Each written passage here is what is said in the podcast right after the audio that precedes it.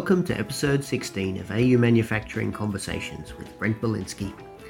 This time around, we speak to Mark Chilcote, Managing Director of Energy Renaissance. ER was founded in 2015, is currently running a pilot plant at Tomago, and is preparing to begin volume production of lithium ion batteries by the end of the year. This interview was arranged a little while ago, but the timing has worked out especially well as it's a week where Industry Minister Ed Husic and Tesla Chair Robyn Denholm have used high profile speeches to draw attention to Australia's massive potential to create wealth within the lithium battery value chain. This episode is generously sponsored by the All Energy Australia Exhibition and Conference, which will be held October 26 and 27 at the Melbourne Convention and Exhibition Centre. So, Mark, uh, good afternoon to you, and thank you very much for joining us here on AU Manufacturing Conversations. Thanks, Brent, and thanks for your time. Happy to be here. A pleasure. How did you get here, and what do you make? Okay, so my name's Mark Chilcote. I'm a professional engineer by by profession. Spent my life in the energy industry. Started in brown coal and worked my way through to to renewables, having spent numerous years overseas.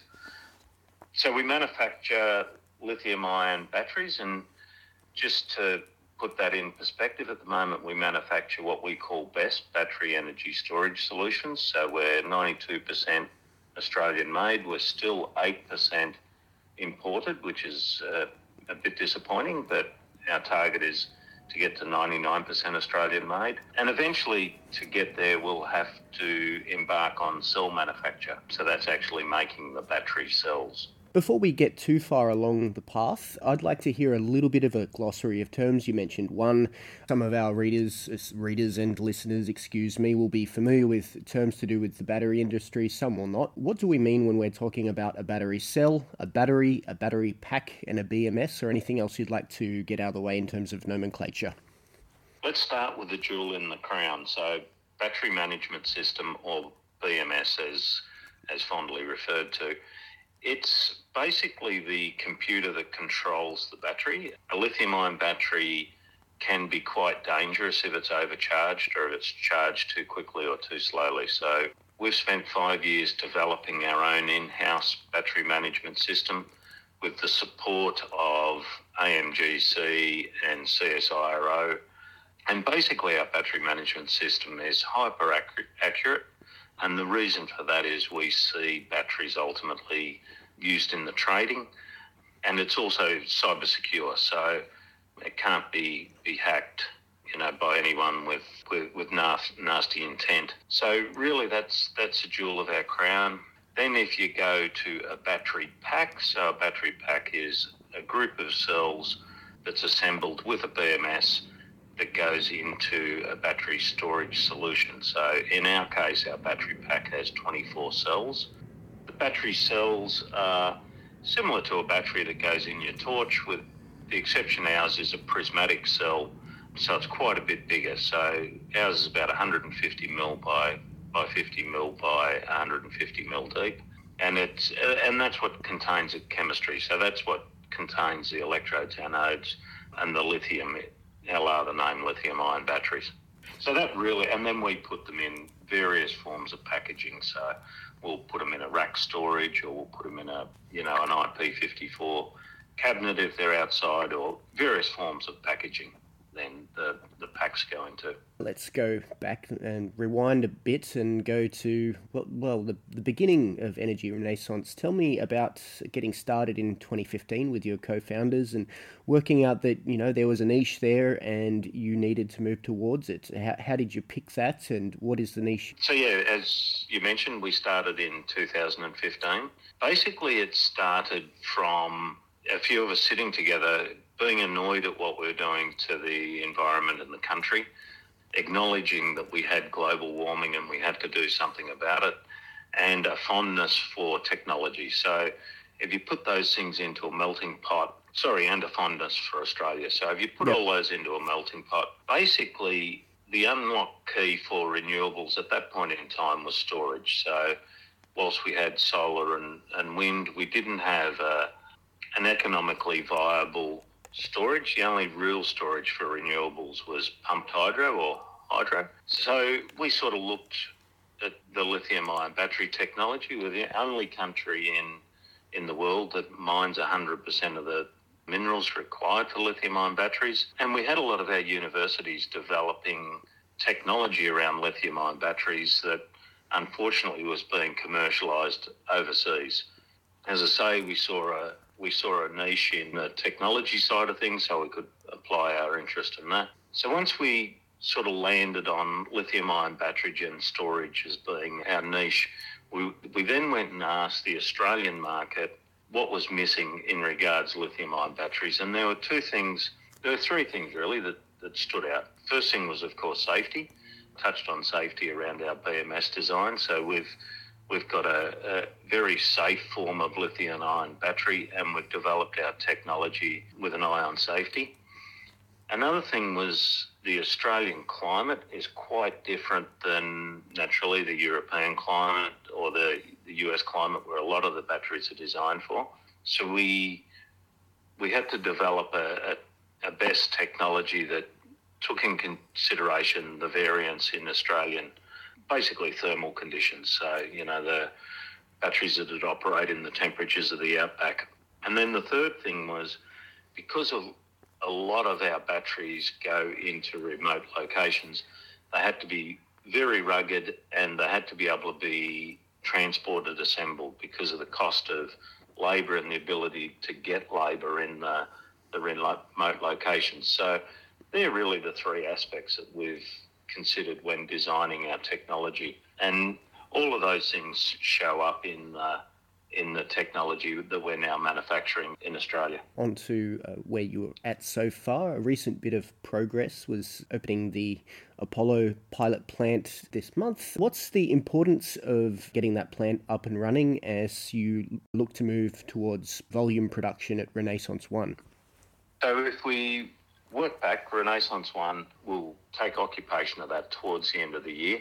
And early next year, we'll put in a lot of automation equipment, automated equipment, robots, and what have you. So we established Apollo, it's actually about a year ago now, we, we established Apollo with a lot of help from AMGC, both financial support in the form of grants, but also technical expertise in form of manufacture. So, so it's been pivotal in us, first of all, manufacturing process and understanding the manufacturing process heavily reliant on, on manual and labour processes rather than automated. So we've we've learned a lot about the manufacturing process without having to invest heavily in robotics. But we've also got now product out in the field in factories and on dairy farms and what have you that's that's actually operating. So we obviously learned a lot about even though our products we haven't had major technical issues with them, there's a lot of interfaces with solar inverters and battery inverters and yep.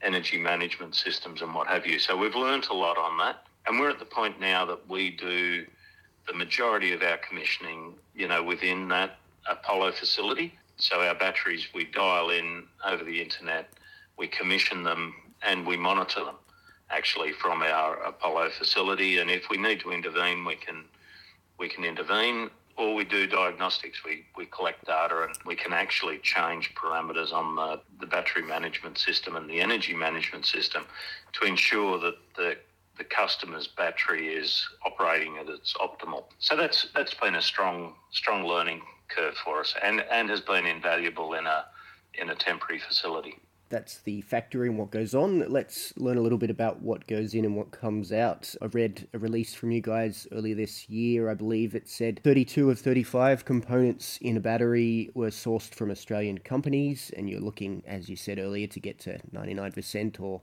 100% if you want to round up. Uh, what, what's needed to get to that point, and uh, what can't you source here currently? Wind back 12 months ago when we first established Apollo, we're 100% import. So we imported everything from metalwork to battery cells, just the whole lot we imported. We spent 12 months working with Australian suppliers to get to a price point that that we can tolerate in the manufacture of, uh, of our batteries. So just and there's many examples of this, but just by one example, there's a local Newcastle company that manufacture steelwork. Mm-hmm. So they're, they're basically a sheet metal organisation. They were three times the price of what we could import the same product from China initially, but they had the mindset that they'd work with us to get us get to the right price point. So between us, we did a lot of value engineering, and at the end of the day, they're about 10 or 15 percent more expensive than the Chinese product, but they're within the you know within the bounds of what we can afford in our product. So so going forward for the steelwork, we use Academy Sheet Metal is the, the name of the company. Yep. We use them for all of our steelwork. And now they're investing in automated machines on the back of, of our purchase orders to improve their production process, which will mean that they're not only competitive for us, but competitive for others. And we've applied that to injection molded plastics. We get that done from a company in in Brisbane. Printed circuit boards, which you would think, you know, is a is a product you'd import, we're actually getting done in in Western Sydney, and all of those suppliers are at you know there or thereabouts the the price of the imported equivalent. When I said 99%, the reason that I, I stopped at 100 is the silicon chips will probably never be able to source locally. We'll probably always be importing silicon chips. The, the big thing that we've got left to get from our 92% to 99% is the battery cells, which I mentioned before. We're mm-hmm. currently mm-hmm. importing them. They're lithium phosphate battery cells. We're hoping to get to FID, financial investment decision, by second quarter of next year. And then it is about a year to deploy the manufacturing facility. It'll go into the same facility as Renaissance One, so we've sized it to take into account the, the cell manufacture. But it's at that point then that we start using Australian raw materials in our manufacturing process. So that's really the that, that's been our target since for the, the last seven years since the inception of, of Energy Renaissance is to use Australian minerals and Australian people to, to manufacture batteries. Certainly a popular topic this week. Yes, exactly right. You know, obviously there's been what's reported the last couple of days, but one thing I'd like to turn back to is a fairly popular Austrade report in late uh, 2018 that mentioned something like 0.53% of the global value chain from lithium ion batteries was represented by Australia, despite us being the world leaders in, in lithium ore exports. Obviously, we want to improve on that, and, and you guys and others are trying. How far do you think we've come in the years uh, since that report came out? I think there are some specialist areas. I think BHP in Western Australia are making good strides in the processing of, of nickel, for example. We still have an awful long way to go, though, I, I think. At the moment, when we start our cell manufacture in 18 months' time, unfortunately, we will still have to import 100% of our of the product that goes into those cells, even though at the core of it will be Australian minerals. It, the value adding will still happen overseas. So there's it's a fairly complex process to take battery minerals and get them from mine product to, to battery grade. We may be you know, a, a little bit in, inward focused with our views, but our view is that to supercharge that value add, Australia needs a lithium ion battery manufacturing industry. And it's for that reason that we encourage competition in this in this area because we believe the more battery manufacturers, the higher the demand, the more likelihood that that supply chain chain will evolve. So, so we think it's very important that we have lithium ion battery manufacturers here. They will then give a demand, give purchase orders, and give the upstream value add proponents the ability to raise capital and actually put manufacturing facilities in place.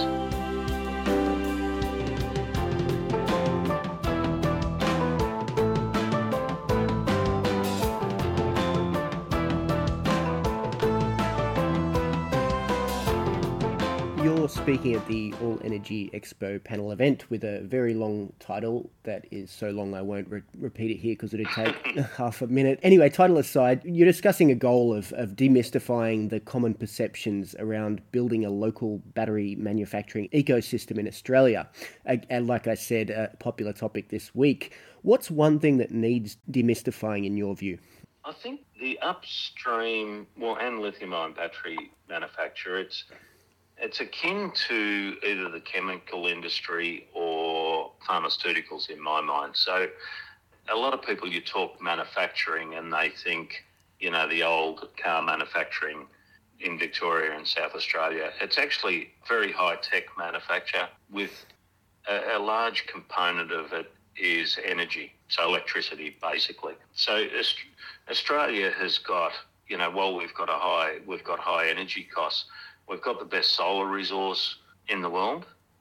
People say that we've lost, Australia's lost manufacturing capabilities. That's not something I, I agree with. We, we have seen the car industry move offshore, but we still have a lot of capability here in this country for manufacture. So we've taken people out of the mining industry into Apollo I need to find a different word from train them because it isn't really train them. We've basically reskilled them, or they've reskilled themselves, and that made the transition very easily. So I think we've got the technical capability, the resource, and we've got the, the raw material and the renewable energy. So we have every ingredient. I think we've just got to change our mindset to to wanting to do it rather than just making our money out of digging it out of the ground. I think it's, uh, I mean, it's so easy. Well, not so easy. Nothing's easy really in, in, in business, but it's a degree of difficulty less to make money out of you know speculating on real estate than it is to say okay in 10 years I want to commercialize something that's in a lab at the moment that might be very valuable for the world and along which there's a journey that's incredibly frustrating and expensive and might not yield a result at the end of it. That's a hard thing to commit to and as long as there are easy options then people are probably going to in the main exercise those. Well that was that was us looking forward 7 years ago. We're in exactly the same boat. You know, we're embarking in on a world of the unknown. We've learned a hell of a lot on that journey. There's some things that have been made more difficult than need be, but at the end of the day, we're we're almost there. So yeah, you could only encourage people to take that leap of faith and back their capability in getting there. Something that's perhaps related to that is you know, I wanted to look at the appetite for an investment in a company such as yours that's doing something difficult. How have you found it, and are you looking to raise capital again soon? We've found it very difficult. If you break it into two pre COVID and post COVID, so pre COVID, we've, we had, I would say, 90% of people told us that we should be manufacturing offshore, should be manufacturing in Asian companies, uh, countries rather than Australia. And we even had a, a, federal politician told us we shouldn't be manufacturing in Australia. We should be manufacturing offshore, not to be named. Mm, that was going to be my next Post, question. I'm sure it was. Post COVID, there, you know, with with all the bad things that come out of COVID, one good thing was people realised that security of supply and make where you use is uh, is is important. So post COVID, we've had a lot of interest in manufacturing here and actually value adding mined product into lithium ion batteries. With people see that cybersecurity is important. People see that energy, sovereign energy supply and energy security is important. And our defence forces, who are who will be the biggest user of lithium ion batteries, actually see the importance of a of a local manufacturer and, and local supply chain. So, so the tide has has literally turned 180 degrees in the last two years. There still is a, from an investment point of view, there still is a a bit of a reluctance to invest in manufacture. So the legacy of the car industry still does shine through much more here than it does in the likes of the United States and there's a lot of investors that are you know interested in finding the next PayPal and making a quick buck out of out of apps rather than out of manufacturing, which is a long game. But so yeah, we've uh, we've had mixed success. We've got a really great share register with some really supportive people. Some people have invested a lot of money and had a lot of faith in us. The majority of them are interested in two things: one, one the environment, and and two, value adding Australian products and people. So they're a lot of our investors are passionate about our vision and, and mission. And, you know, if we, we make money for them along the way, I'm sure they won't be unhappy with that. But they're, they're certainly supportive of the business and quite actively involved in the business, actually. Do they tend to be family office types or uh, high net worth individuals? Yeah, mainly high net worth individuals. So we've got a principle that we set very early in the business. All of our employees are shareholders in the business, but then the, the larger investors are all high net worths. And so I wanted to ask about another sort of issue of the day the legislated 43% cut to greenhouse gas. Could you tell me what that means for you guys? Is it more a, mood thing among the nation, or do you think that eh, you, are going to see anything tangible from it? Tell me, you know, everyone has an opinion, I guess. What's yours? so, two, I'll give you my personal opinion and then my professional opinion. But part of the reason for embarking on this journey was, as I said in the outset, was what we as a, a nation and a globe were doing to the environment. I'm an absolute believer that global warming is real and it's caused by us, by humans. So I think the 43%, any target is great. 43% target's good and, you know, we need to beat that and and exceeded. So that's my personal view. Mm-hmm. From a company perspective, we've seen it's incredible how quickly the mindset has changed in the last sort of six months. We've seen a lot of organisations embrace ESG and you know and these carbon targets, and actually we've seen the the discussion when you from a sales perspective six months ago there was a lot of discussion about whether batteries were economically viable and in the last few years they have been. However, now the discussion is more on displacing diesel, displacing coal, you know, embracing solar and wind and, and what have you. So the the discussion in you know the sales office and the boardrooms is much more around the uh, environmental impact, and I think some of that is driven by you know people's own personal perceptions, but a lot of it's driven by things like investment houses and super funds and what have you. They've, they've got ESG policies in place, so they won't invest in projects that don't involve an ESG slant. So we're just seeing the whole industry sort of embracing it and moving forward. It, it's like we've been shown the, you know, shown the light and we're, we're heading towards it. And so this has been a good share of your afternoon. Let's sort of draw to a close in the interests of politeness and having an interview that's not too long for people to tolerate. What are your final words? Do you want to plug anything or perhaps leave a closing thought of some kind? Uh, let me know. Look, I think, you know, whether you believe in lithium ion batteries being the way of the future or hydrogen or all the other technologies, I, I just think there are cleaner ways of producing energy I don't subscribe to the fact that renewable energy will put up our energy prices. I think quite the opposite. Sure, there's a bit of capital cost in the in the beginning, but in the long run, I think it, it's better for industry. It's better for consumers, and also for for the investment people in Australia making investments. I think we can take some lead from the states where people are less risk adverse in the states in, in investing and helping companies get off the ground. So really, they're the the things. But yeah, I think really exciting times ahead for Energy Renaissance and really exciting times ahead for the industry. Good for you. Okay, well, that's yeah. like I said about all the um, all the time we have left. So thank you very much for joining us on AU Manufacturing Conversations. It was a pleasure to have you on the program, Mark. Perfect. Thanks, Brent. Great talking to you.